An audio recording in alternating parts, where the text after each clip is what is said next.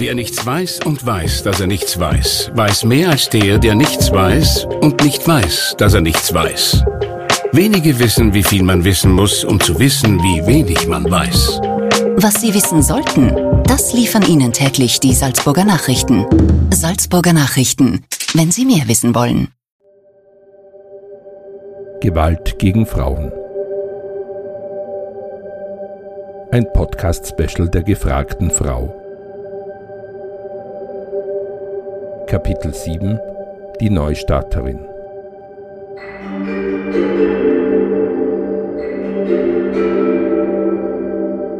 Willkommen zur siebten und vorletzten Folge unserer Spezialstaffel zum Thema Gewalt gegen Frauen. In dieser Folge sprechen wir wieder mit einer Frau, die Opfer von häuslicher Gewalt wurde. Mithilfe eines starken sozialen Umfelds hat Susanne es geschafft, sich aus der Beziehung zu lösen und ist jetzt gerade mitten im Scheidungsprozess. Sie kritisiert das Scheidungsrecht scharf, es sei veraltet und frauenfeindlich und man werde schnell in eine Schublade gesteckt, erzählt sie mir im Podcast. Wie sie nach der Scheidung mit ihrem Leben neu starten will und mit welchem Gefühl sie in die Zukunft blickt, das hört ihr jetzt. Susanne, du bist gerade dabei, dich aus einer Gewaltbeziehung zu lösen. Du bist nämlich gerade mitten im Scheidungsprozess. Dein noch Ehemann hat dir sowohl psychische als auch physische Gewalt angetan und das sogar währenddessen eure gemeinsamen Kinder im Haus waren. Hättest du es für möglich gehalten, dass du mal in so eine Situation kommst? Nein, das hätte ich mir nie gedacht. Ich komme aus einer, sage ich mal, normalen, gut gebildeten Mittelschicht ich habe einen Freundeskreis, ich habe einen Beruf, ich habe meinen noch Ehemann immer beruflich unterstützt, in jeglicher Form, in seiner Selbstständigkeit. Ich habe die Kinder großgezogen, wir haben zwei wundervolle Söhne.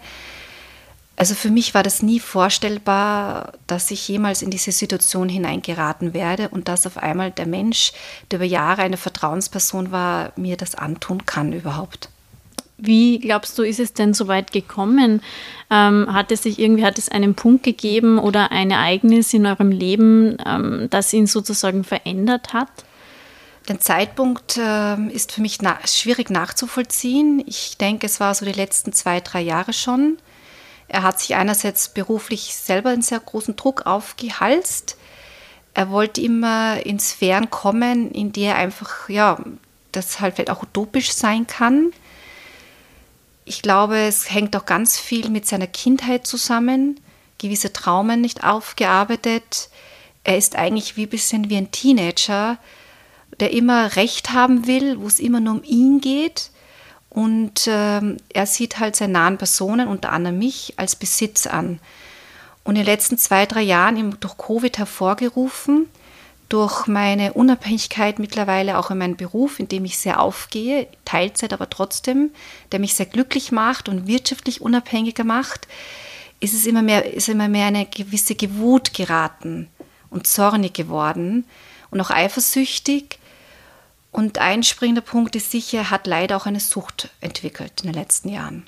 Mhm. Ein Suchtverhalten, es ist nicht Alkohol, es ist eine andere Sucht die uns wirtschaftlich sehr viel Kraft gekostet hat, die ich am Anfang überhaupt nicht gemerkt habe, welche Ausmaße die schon hat. Und im letzten Jahr mit Covid hat es ihm angefangen mit extrem psychischer Gewalt, mit ganz viel Diskussionen von seiner Seite, mit ständigen Niederreden, Niedermachen, Kleinhalten, äh, Freiraum einsperren, weder im Homeschooling unterstützt noch im Haushalt. Wenn ich sage, im Haushalt, er hat wirklich nichts getan, nicht mal mit Rasen gemäht, gar nichts. Er hat nicht einmal die Wasserflaschen reingetragen. Er ist auf der Couch gesessen und ich habe die schweren Sachen reintragen dürfen. Mhm. Er hat nicht einmal seinen eigenen Müll weggeräumt, geschweige denn die Toilette sauber gemacht, nachdem er dort gesessen ist. Also hat wirklich sich 100% von mir servicieren lassen. Und ich hab's, ich war so in einem Tunnel gefangen, dass ich das einfach gemacht habe und mhm. auch keinen Ausweg gesehen habe. Mhm. Und irgendwann ist aus der psychischen Gewalt dann auch wirklich physische Gewalt. Ist geworden. physische, genau ist dann physische Gewalt entstanden. Das war dann Anfang des Jahres, ähm, als ich letztendlich, ich glaube, angefangen hat es damit, da ich auf seine Sucht draufgekommen bin. Und das hat ihn dann zuerst noch wütender gemacht. Und irgendwann ist es eskaliert, auch vor Zeugen. Ähm, da sind zum Glück nur Gegenstände geflogen, ein Tisch zertrümmert worden. Und da habe ich dann letztendlich das erste Mal die Polizei gerufen, weil ich nicht mehr gewusst habe, was mit ihm ist. Mhm. Und wie ist das dann vonstatten gegangen? Was haben die Beamten gemacht und wie hat ähm, dein Mann darauf reagiert, dass du jetzt die Polizei rufst? Er war natürlich dann noch wütender. Die Polizei, muss ich sagen, macht einen sehr guten Job bei uns in Österreich. Also meine Erfahrungswerte, sie der Polizist hatten auch, glaube ich, relativ schnell durchschaut. Die trennen ja auch einen gleich räumlich und befragen einen und haben auch dann die Zeugen befragt. Es kam doch zu keiner Handgreiflichkeit mir gegenüber, aber halt zu seinem exzessiven Verhalten. Und es wurde dann die einstweilige Verfügung ausgesprochen. Mhm. Er ist aber dann wieder zwei, drei Stunden später dagestanden und ich hatte dann dummerweise ein schlechtes Gewissen oder gedacht, vielleicht habe ich überreagiert und habe wieder reingelassen. Und dann zum, ist es zum ersten Schlag richtig gekommen. Also unmittelbar nachdem genau. die Polizei mhm. da war. Und natürlich hat er mir dann ein schlechtes Gewissen gemacht oder mir suggeriert, dass ich übertrieben habe, dass ich schuld daran bin und was mir einfällt. Und ich habe gedacht, okay, er ist der Vater der Kinder. Was habe ich da getan? Das kann man, man kann doch nicht gleich deswegen die Polizei rufen. Also natürlich wieder die Schuld wie immer bei mir gesucht. Mhm. Wie viel haben denn die Kinder mitbekommen? Denn Gewalt an Frauen mhm. betrifft ja immer auch die ganze Familie. Genau. Äh, beim ersten Einsatz hat zum Glück der Jüngere geschlafen, der Große hat alles mitbekommen. Der ist nicht unter Schock gestanden. Der hat einfach nur gehofft, dass es wieder zwischen uns beiden passt. Und das war auch dann die ersten Wochen so, dass es eigentlich er hat dann versucht, harmonisch zu sein. Ich wollte getrennte Schlafzimmer, das wollte er nicht. Er wollte dann durch sehr viel körperliche Nähe, was für mich aber eine extreme Überwindung war. Aber ich habe es zuliebe der Harmonie gemacht. Ja. Dann hat er versucht, mit ein bisschen Zusammenräumen mich zu unterstützen, hat das aber noch unterstrichen, hervorgehoben. Und dann ist es noch intensiver, das Talking geworden. Mhm, mh. Und wie sehr, ähm, glaubst du, haben eure Kinder unter der Beziehung gelitten dann auch tatsächlich? Ich glaube schon sehr. Also es ist immer so schwer oft reinzuschauen. Der Größere ist eher zurückhaltend, der Kleine ist sehr offen. Auch Mama, der ist ein sehr lebendiges Kind. Und der hat sich immer schon die letzten zwei Jahre mal zwischen uns gelegt. Ja ich glaube, der war ein Schutz für mich oder wollte Schutzschild sein. Also der hat eine unbewusst eine extreme Aufgabe übernommen, die eigentlich kein Kind übernehmen sollte. Und es ist, sind zwei Jungs und es ist gerade für den Großen, der jetzt in die Pubertät kommt, extrem schwierig, weil es nicht ein großer Identitätsverlust ist. Und deshalb war es auch so wichtig nach dem zweiten Vorfall, dass ich dem Ganzen wirklich jetzt eine Grenze ziehen muss, denn sie müssen lernen, Gewalt an Frauen geht nicht. Ist kriminell, und das tut man nicht, weil sonst übernehmen sie das einmal in die nächste mhm. Generation mit. Also hast du, hast du da auch Angst oder Sorge gehabt, dass deine ähm, Jungs da ähm, was übernehmen könnten? Ja, sozusagen? auf alle Fälle. Mhm. Also mhm. schon, dass sie das als richtig empfinden, dass sie denken, ähm, man darf das und auch unbewusst abspeichern. Wie geht es deinen Kindern jetzt? Sind sie sehr traurig, dass es eine Scheidung gibt ähm, oder sind sie froh, dass die Situation vorbei ist, wenn man da überhaupt so ein bisschen reinblicken kann, auch in ihre mhm. Köpfe? Also die ersten Wochen war es sehr hart für sie. Da wollten sie unbedingt, dass der Vater wieder zurückkommt. Und bis ich mal klipp und klar gesagt habe, nein, das geht nicht mehr. Es wird keine Ehe mehr so sein oder wir werden nicht mehr so eine vierköpfige Familie sein, wie wir es waren. Ich habe den Großen auch aufgeklärt. Ich habe einen Ambulanzbericht gezeigt das ist, ähm, das ist nun mal der Fakt, ja. Das hat der Papa mit der Mama gemacht und es geht nicht. Und seitdem hat er es verstanden und es ist viel ruhiger, entspannter geworden und ich bin auch viel entspannter und ausgeglichener geworden. Mhm. Wie ist es denn mit anderen Angehörigen oder Freunden? Du hast schon gesagt, es gab da Zeugen beim ersten mhm. Polizeieinsatz. Ähm, wie viel haben denn, hat denn dein Umfeld mitbekommen? Also die Nachbarn sehr viel und das waren auch die Zeugen, auch im zweiten Vorfall. Äh, die haben auch ganz fair ausgesagt. Es ist äh, mein Umfeld, meine besten Freundinnen, denen habe ich schon einiges erzählt gehabt, schon ersten, nach dem ersten Vorfall. Und da hat eine sehr gute Freundin gesagt zu mir, wir sind nicht solche Frauen. Noch einmal und dann rufst du mich und dann komme ich und das geht nicht. Und das hat mich eigentlich sehr hellhörig gemacht, weil ich zuerst schon gedacht habe, naja, man muss ja den Mann durch die schwierige Zeit unterstützen und vielleicht fordere ich zu viel ein oder vielleicht bin doch ich schuld, aber nein, es ist niemals eine Frau daran schuld. Mhm. Dieser ähm, Rückhalt oder dass mhm. dein Umfeld dir auch da sofort geholfen hat, das hat wahrscheinlich sehr viel ausgemacht, oder? Wenn es dann darum ging, wirklich auch zu sagen, jetzt ist Schluss. Also man ist da in dem Moment, äh, ich habe sowas eben vorher noch nie gekannt, in einer Ausnahmesituation. Es ist sofort meine Mutter eingesprungen, die seitdem eine großartige Unterstützung ist. Mein Vater und dann haben wir zwei, drei beste Freundinnen, also die haben eine großartige Unterstützung geleistet. Die eine ist mit mir ins Krankenhaus gefahren, die nächste hat mein Handy besorgt, die andere ist mit mir gleich am Tag darauf zu einer Anwältin mhm. gegangen, mhm. zu einer sehr guten. Was auch ganz, ganz wichtig ist, neben der psychologischen Beratung ist eine sehr gute juristische Beratung in so einer Ausnahmesituation.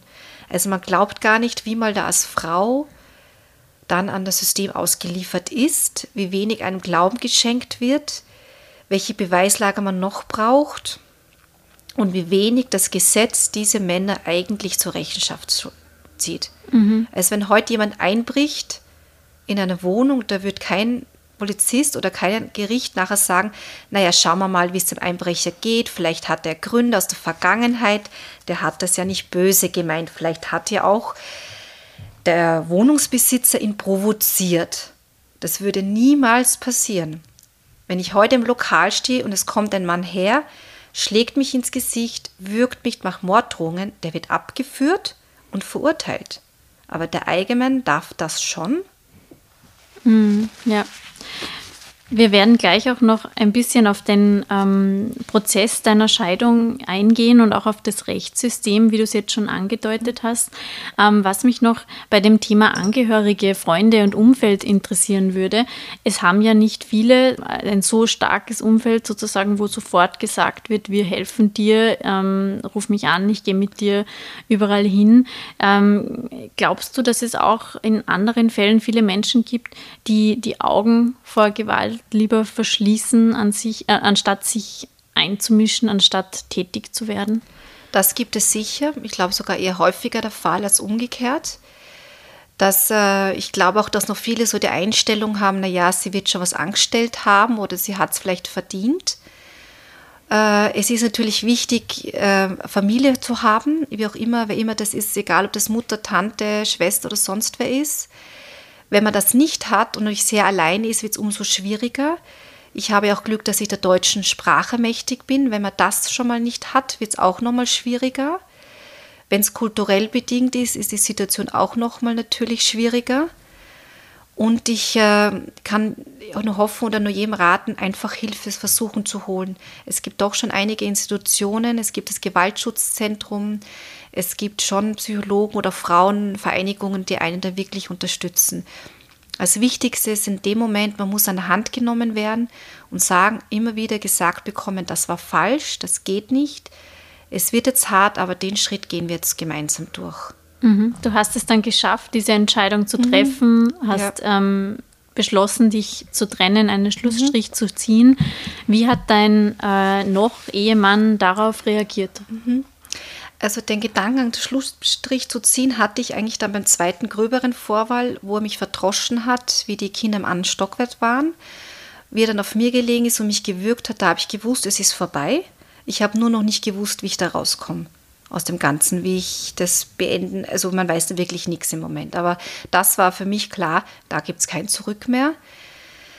Mein noch Ehemann hat darauf natürlich in der ersten Zeit total auf Verzweiflung und wie sehr mich liebt und natürlich auf bis wieder umgeschlagen ist in Stalking, Aggressionen, in Rufschädigung, in äh, wiederholt Abfangen mit dem Auto, bis hin sogar versuchen Abdrängen von Autobahn, wo ich letztendlich die Polizei wieder gerufen habe, wo ich dann wieder einen Schlag ins Gesicht bekommen habe, wo ich zum Glück einen externen Zeugen dann hatte, zwar nicht für die komplette Tat, aber doch was Sache ist, ja das heißt, ich habe schon drei Polizeieinsätze und eine einstweilige Verfügung bis Scheidungsende. Mhm. Plus Ambulanzbericht. Mhm. Und wie ging dann der Prozess der Scheidung los? Also viele Frauen können sich das vielleicht gar nicht vorstellen, beziehungsweise ist das auch etwas, was viele vielleicht ähm, ja, abschreckt, auch wirklich dann diesen Weg zu gehen. Wie ähm, läuft sowas ab vor Gericht? Wie, mhm. wie hast du begonnen, ähm, diesen Prozess ähm, zu starten? Also ich habe zum Glück gleich eine starke Anwältin mitgenommen. Das ist auch, glaube ich, ganz wichtig, juristisch hier nicht zu sparen. Das spart man, finde ich, am falschen Fleck. Ich habe natürlich das Glück, dass auch meine Eltern mich diesbezüglich unterstützen oder gewusst habe, die unterstützen mich. Ähm, es ist erschreckend, unser Scheidungsgesetz oder die Gesetzeslage, weil sie teilweise noch aus dem letzten Jahrhundert ist, weil sie extrem viel Zeit und Geld kostet und natürlich auch diesbezüglich den Frauen abschreckt. Aber wir dürfen uns davon nicht abschrecken lassen. Wir müssen das durchstehen, weil es wird nicht besser werden. Ganz im Gegenteil, wenn man den Mann wieder zurücknimmt, wird es noch schlimmer. Und wenn man ihn dann auch nochmal zurücknimmt, steht man juristisch noch schlechter da. Das heißt, dann wird einem überhaupt nicht mehr geglaubt. Mhm. Und das ist das Traurige. Du hast es vorhin schon angesprochen, ja. ähm, in anderen Fällen, wenn das jetzt in einem öffentlichen Ort passiert wäre oder du hast den Vergleich zu einem Einbruch gezogen, dann wäre da gar nicht die Frage nach, ähm, wer ist schuld. Mhm. Und bei so einem Scheidungsprozess musst du sozusagen Beweise erbringen, was er getan hat, beziehungsweise mhm. ähm, ja, ähm, deine, deine Sicht der Dinge schildern, ähm, haben deine äh, die Polizeiprotokolle dann nicht gereicht oder warum zieht sich das bei euch jetzt schon so lange hin? Das war ja vor einem halben Jahr, hast du mir erzählt, und genau. ihr seid immer noch nicht geschieden. Das genau. hört sich unheimlich lang an, wenn man da nicht wirklich sich auskennt in dieser Materie. Das stimmt. Also wie gesagt, die Gesetzeslage ist ja sehr old-fashioned. Wir haben ja noch im Gegensatz zu in Deutschland die strittige oder schuldig geschiedene Ehe. Und ich habe trotz der Polizeiberichte, des Ambulanzberichtes, der Zeugenaussagen, ist er noch nicht schuldig geschieden. Es ist anscheinend nicht wirklich relevant. Denn das Schockierende beim ersten Scheidungstermin war, dass die, eine weibliche Richterin ja, mir wirklich ins Gesicht gesagt hat, wir lassen jetzt mal die Vergangenheit Vergangenheit ruhen und schauen nach vorne. Sie hat mir am Pflegschaftsgericht gesagt, wir brauchen eine Abkühlungsphase. Dann habe ich gesagt, ich brauche keine Abkühlungsphase. Der hat meinen Kopf gegen die Wand gehauen. Ich brauche eine Scheidung und ganz rasch eine rechtliche und wirtschaftliche Trennung, weil sonst wird es noch ein längeres Desaster und kostet mir mehr Geld und Kraft, was jetzt eigentlich auch dann wieder das Erbe der Kinder und auch das für die Kinder schlechter ausgeht. Mhm. Also die Polizei, das ist erschreckend, das ist nicht relevant gewesen. Die Richterin hat meinem Noch-Ehemann in dem Fall sogar die Bühne überlassen. Sie hat ihm keine Grenzen aufgezeigt während des Gerichtssaals, obwohl er ständig laut geworden ist, Beschimpfungen gemacht hat. Er hat meine Anwältin sogar mehrmals äh, sehr primitiv angeredet, aber mich hat sie maßgeregelt, wie ich mal gesagt habe, er ist ein Psycho. Also sie war sehr einseitig, sehr wenig objektiv. Ich glaube, sie hat mich in eine Schublade geschoben, so quasi, die will aus der Scheidung viel rausholen. Ja. Aber ganz ehrlich, welche Frau will sich denn schlagen lassen? Welche Frau will freiwillig geschieden werden, wenn es nicht sein muss? Wer ist gern alleinerziehend? Da hat man automatisch wirtschaftlich wie emotionale Abstriche. Das wird doch eine Frau niemals von sich aus wollen. Mhm. Ja, es gibt ja, weil du es schon so ein bisschen angesprochen hast, ähm, erkläre ich es nur kurz für alle Zuhörerinnen und Zuhörer, zwei Arten von Scheidungen, eben die einvernehmliche Scheidung und die äh, strittige Scheidung. Ähm, die einvernehmliche eben, wenn beide sich scheiden lassen wollen, die strittige, wenn das nur eine Person möchte. Und wenn ich das jetzt richtig rausgehört habe, dann hat die Richterin bei euch auf eine einvernehmliche Scheidung gepocht, aber du möchtest ähm, oder bist hart geblieben und sagst, nein, es, es ist ja nicht einvernehmlich, sondern du möchtest eine strittige Scheidung. Habe ich das richtig rausgehört? Also genau, sie hat jetzt im ersten Scheidungstermin klipp und klar gesagt, also wenn wir jetzt in die strittige gehen, dann kostet es viel Zeit und Geld. Was unterm Strich für mich bedeutet, hätte ich, wäre ich jetzt sehr vermögend, könnte ich es mir leisten. Bin ich es nicht oder normale Mittelschicht, kann ich es mir eigentlich nicht mehr leisten, weil bei einer strittigen Scheidung reden wir von ein bis zwei Jahren phasenweise. Mhm. Weil das Problem ist, er kann jetzt herkommen, oder das tut er auch, weil er ist ein guter Redner, er ist ein Märchenerzähler und stellt Behauptungen auf. Vom außerehelichen Affären, die nicht nachweisbar sind, bis Kindervernachlässigung, bis extremen Alkoholkonsum. Also versucht jetzt mit irgendwelchen Geschichten ständig in den Gerichtssaal reinzubrüllen. Die Richterin hört sich diese Geschichten an ja, und irgendwie wird es trotzdem, obwohl das schwarz auf weiß ist, was ich habe, ist nicht der wird, wird, die Ehe ist kein Grund, dass ich, dass sie die Ehe auflöst. Das heißt, ich habe fast nur, ich werde fast nur in die Einvernehmliche gedrängt. Wobei ich sagen muss, warum wollen das meistens die Richter und Richterinnen in diesem Land? Weil sie keine Lust auf diesen ganzen Papierkram haben. Mhm. Weil das natürlich viel mehr Papierarbeit bedeutet. Mhm. Bei der einvernehmlichen Scheidung dein, würde dein Mann auch zustimmen oder würde er sich da querlegen, glaubst du? Äh, es ist schwer zu sagen, weil ich habe kaum oder wenig versuche, so wenig Kontakt wie möglich zu haben mit ihm. Wenn ich ihn habe, ist er ständig widersprüchlich. Er droht mir an, ich werde dich fertig machen vor Gericht. Ich habe Zeugen, die können so viel bezeugen, was du mir angetan hast, bis hin, du hast mich geschlagen. Äh, man muss sich aber so vorstellen, also mein Ex-Mann hat äh, fast das doppelte Gewicht von mir. Das heißt, also körperlich hätte ich ja nie eine Chance. Ja. Er meint das aber. Ähm, Im Grunde genommen will er schon die einvernehmliche und versucht mir halt unbewusst zu drohen, mit dem, dass es viel Geld kosten wird und viel Zeit kosten mhm. wird. Und ich jetzt natürlich in einem ziemlichen Dilemma bin, weil einerseits sehe ich es überhaupt nicht ein, weil er ist allein schuld, aufgrund seines Suchtverhaltens, aufgrund seiner Aggression und seiner Gewalttätigkeit. Er hat der Familie, er hat mir geschadet, er hat den Kindern eine Identität gestohlen als Vater, sage ich mal. Gleichzeitig sehe ich schon, dass es wirtschaftlich schwieriger sein wird mit einer strittigen Scheidung. Und wir haben das große Thema, sie haben beide in einer Immobilie Eigentum. Er zahlt seit Monaten keine Kreditrate. Jetzt muss ich aufpassen, dass mir die Bank das nicht wegnimmt, weil ich allein mit Teilzeitgehalt das nicht mehr bedienen kann. Und ich schauen muss, dass ich zumindest einen Teil der Immobilie rette für die Kinder und mich, dass ich ein neues Leben anfangen kann. Du hast jetzt angesprochen, unser Scheidungssystem ist veraltet. Ähm, was würdest du ändern wollen oder was müsste sich ändern? Also meiner Meinung nach müsste sich diese strittig oder nicht schuldig oder schuldig geschiedene Ehe mal ändern. Und es müsste einfach, wenn gewisse Vorfälle sind oder Taten passieren in einer Ehe, dass das Verfahren so schnell wie möglich durchgezogen wird. Weil wenn ich Gewalt habe oder Gewalt im Spiel ist, es gibt da keinen schlimmeren Scheidungsgrund mehr in der heutigen Zeit, ja, dann hat einfach die Gesetzeslage das ganz rasch durchzuwickeln, wie in einem Fall eines Einbruches, wo ganz klar ist, dass der schuldig ist, ja, oder dass der eine Strafe bekommt, wie auch immer, und dass die Frauen und vor allem die Kinder so schnell wie möglich dann auch juristisch abgesichert sind. Auch detto mit den Elementen, dieser Prozess dauerte mittlerweile bei mir auch schon fünf Monate. Bis ich mal einen Vorschuss bekomme, reden wir von sechs bis acht Monaten. Und hätte ich diesen wirtschaftlichen Background nicht um mein Einkommen, was würde ich tun? Also die Gesetzeslage müsste sich so hin entwickeln, dass bei klarer Beweislage, was man ja mit einem Polizeieinsatz und mit einem Ambulanzbericht hat, weil jedes Hämatom ist zu viel. Ich brauche jetzt nicht welche Rippenbrüche oder welche gebrochenen Nasen, sondern jedes Hämatom ist zu viel. Ganz klar eine Scheidung so schnell wie möglich.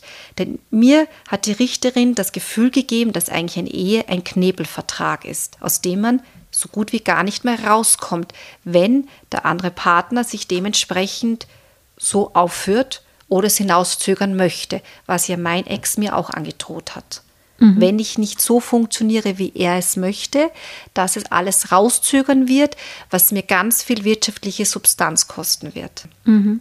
Du hast gesagt, ähm, ein solcher Scheidungsprozess ähm, kostet natürlich ähm, Zeit und Geld, aber er belastet natürlich auch mhm. emotional sehr, kann ich mir vorstellen. Ja. Wie ist es denn äh, für dich persönlich gewesen in den Verhandlungen, wenn du da deinen Mann sitzen siehst? Wie ist es, wenn man den Mann, den, mit dem man einst sein Leben verbringen wollte, mhm. plötzlich im Gerichtssaal gegenüber sitzt? Also natürlich macht er mich nervös, seine ganze Art und seine laute Aggressivität. Gleichzeitig bestätigt es auch mir wieder, dass ich das Richtige getan habe oder dass ich mit ihm gar nicht mehr unter Dach leben könnte oder nicht mehr vorstellbar war, wäre, geschweige denn irgendeine Art von körperlicher Nähe.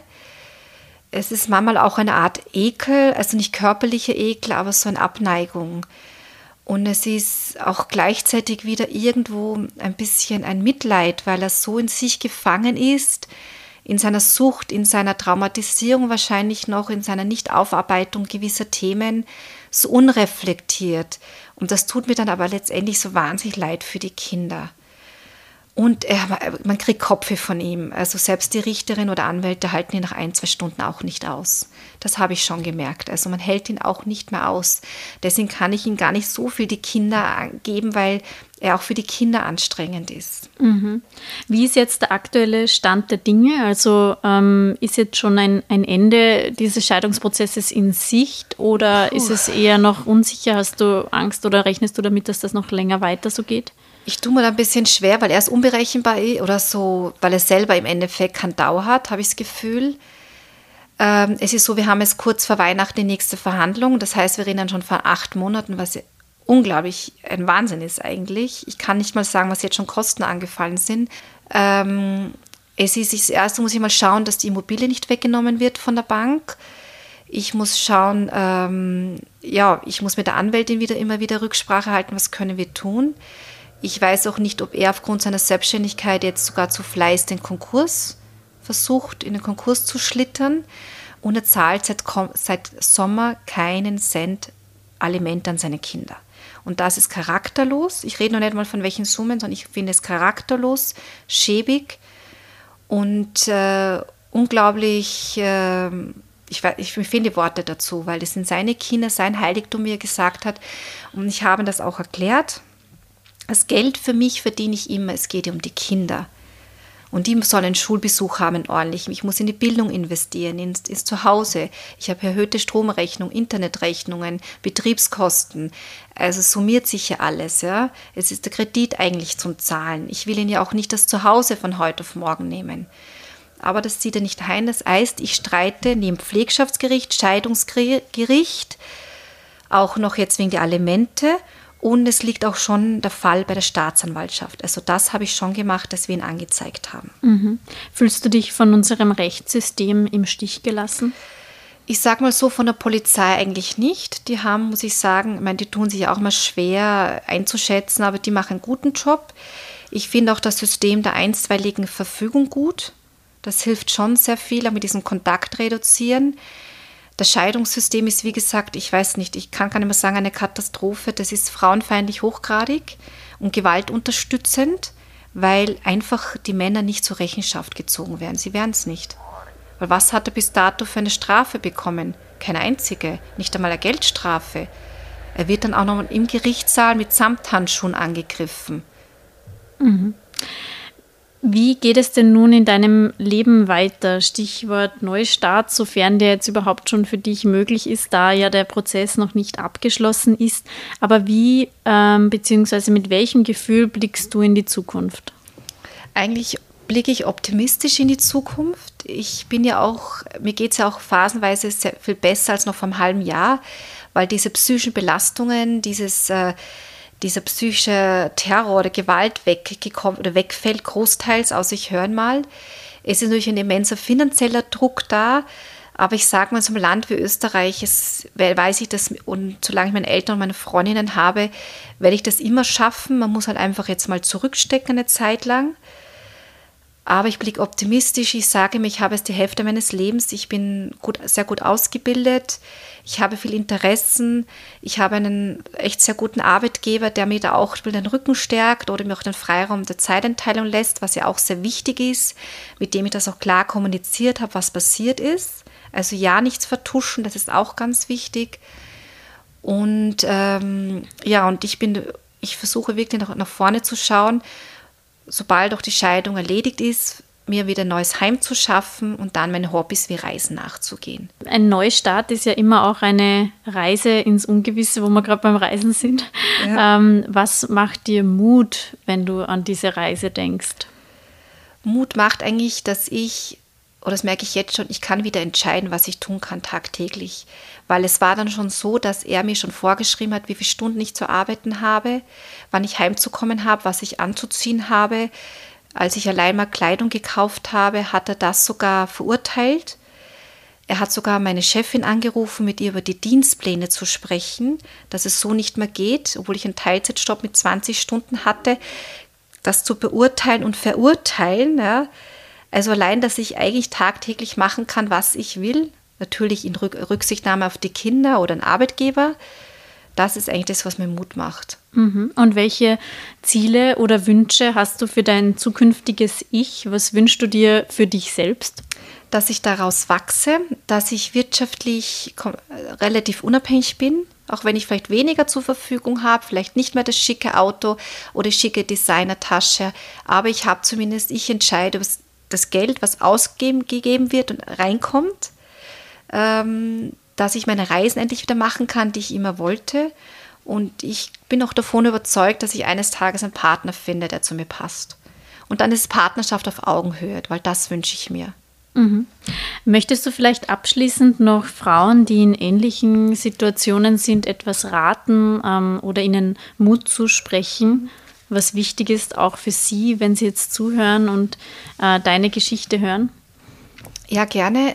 Ähm, also mal Mut zu sprechen in dem Sinn, um nicht scheuen, Hilfe zu holen, egal welche Art oder von wem, selbst wenn es Kollegen sind oder Freundinnen von früher. Gut ist, wenn man seine Freundinnen und wenn es nur eine Handvoll, es muss nicht viel sein, immer wieder schauen, dass man Freundschaften pflegt. Das ist auch ganz wichtig, sich die nicht nehmen zu lassen, auch nicht die eigene Verwandtschaft, wenn es geht sich niemals für das, was passiert ist, verantwortlich fühlen. Es gibt niemals einen Grund für Gewalt. Das ist ein, das ist, da wird eine Grenze überschritten, da gibt es kein Zurück mehr. Es gibt dann auch keine Alternativen mehr, außer die räumliche Trennung und die juristische Trennung nach solchen Vorfällen, weil es wird nicht mehr besser. Ganz im Gegenteil, es wird womöglich dann nur noch schlimmer. Und auch es nicht vertuschen sagen ganz klar, wenn jemand fragt, warum lebst du in Scheidung, also ich sage das ganz klar heraus. Ich sage keine Details, aber ich sage mal, es kam zu häuslicher Gewalt. Das geht nicht und aus diesem Grund muss ich meine Kinder und mich schützen. Liebe Susanne, vielen, vielen Dank. Ich glaube, du hast hier sehr viel Stärke und Mut bewiesen, dass du mit mir gesprochen Danke. hast. Und ich glaube, du hast auch vielen Zuhörerinnen und Zuhörern ähm, einen guten Einblick geben können und ihnen auch vielleicht etwas Mut machen können. Vielen Dank für das Gespräch. Danke fürs Zuhören.